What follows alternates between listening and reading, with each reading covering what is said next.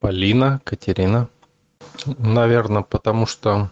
Не знаю, почему в Кабеле так считается, да? А, предположу, что, возможно, потому что они это так видят, да? То есть они, не являясь творцами и глядя из ума, видят, что Творец отдает, да?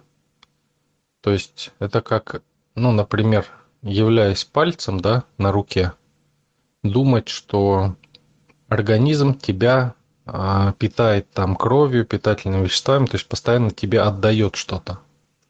То есть, ну, это так кажется, да? Вот они смотрят из ума и думают, что это так.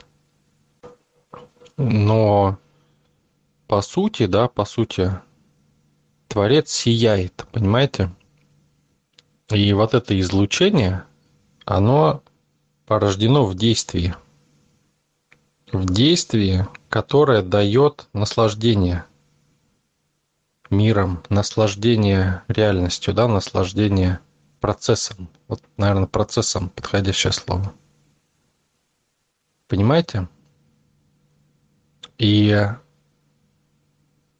Творцу хочется делать еще одно действие, да? И он делает еще действие, еще больше получает от этого удовольствия, понимаете?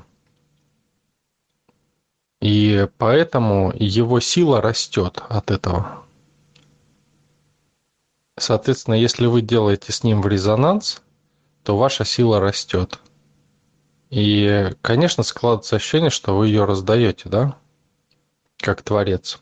Или творец, да, раздает. Но это не так. Не так, как кажется.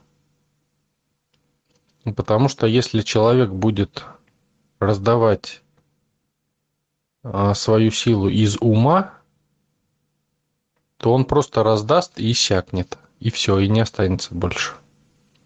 Но если это будет излучение души, то это будет некий избыток, которого бесконечное множество и который будет умножать сам себя.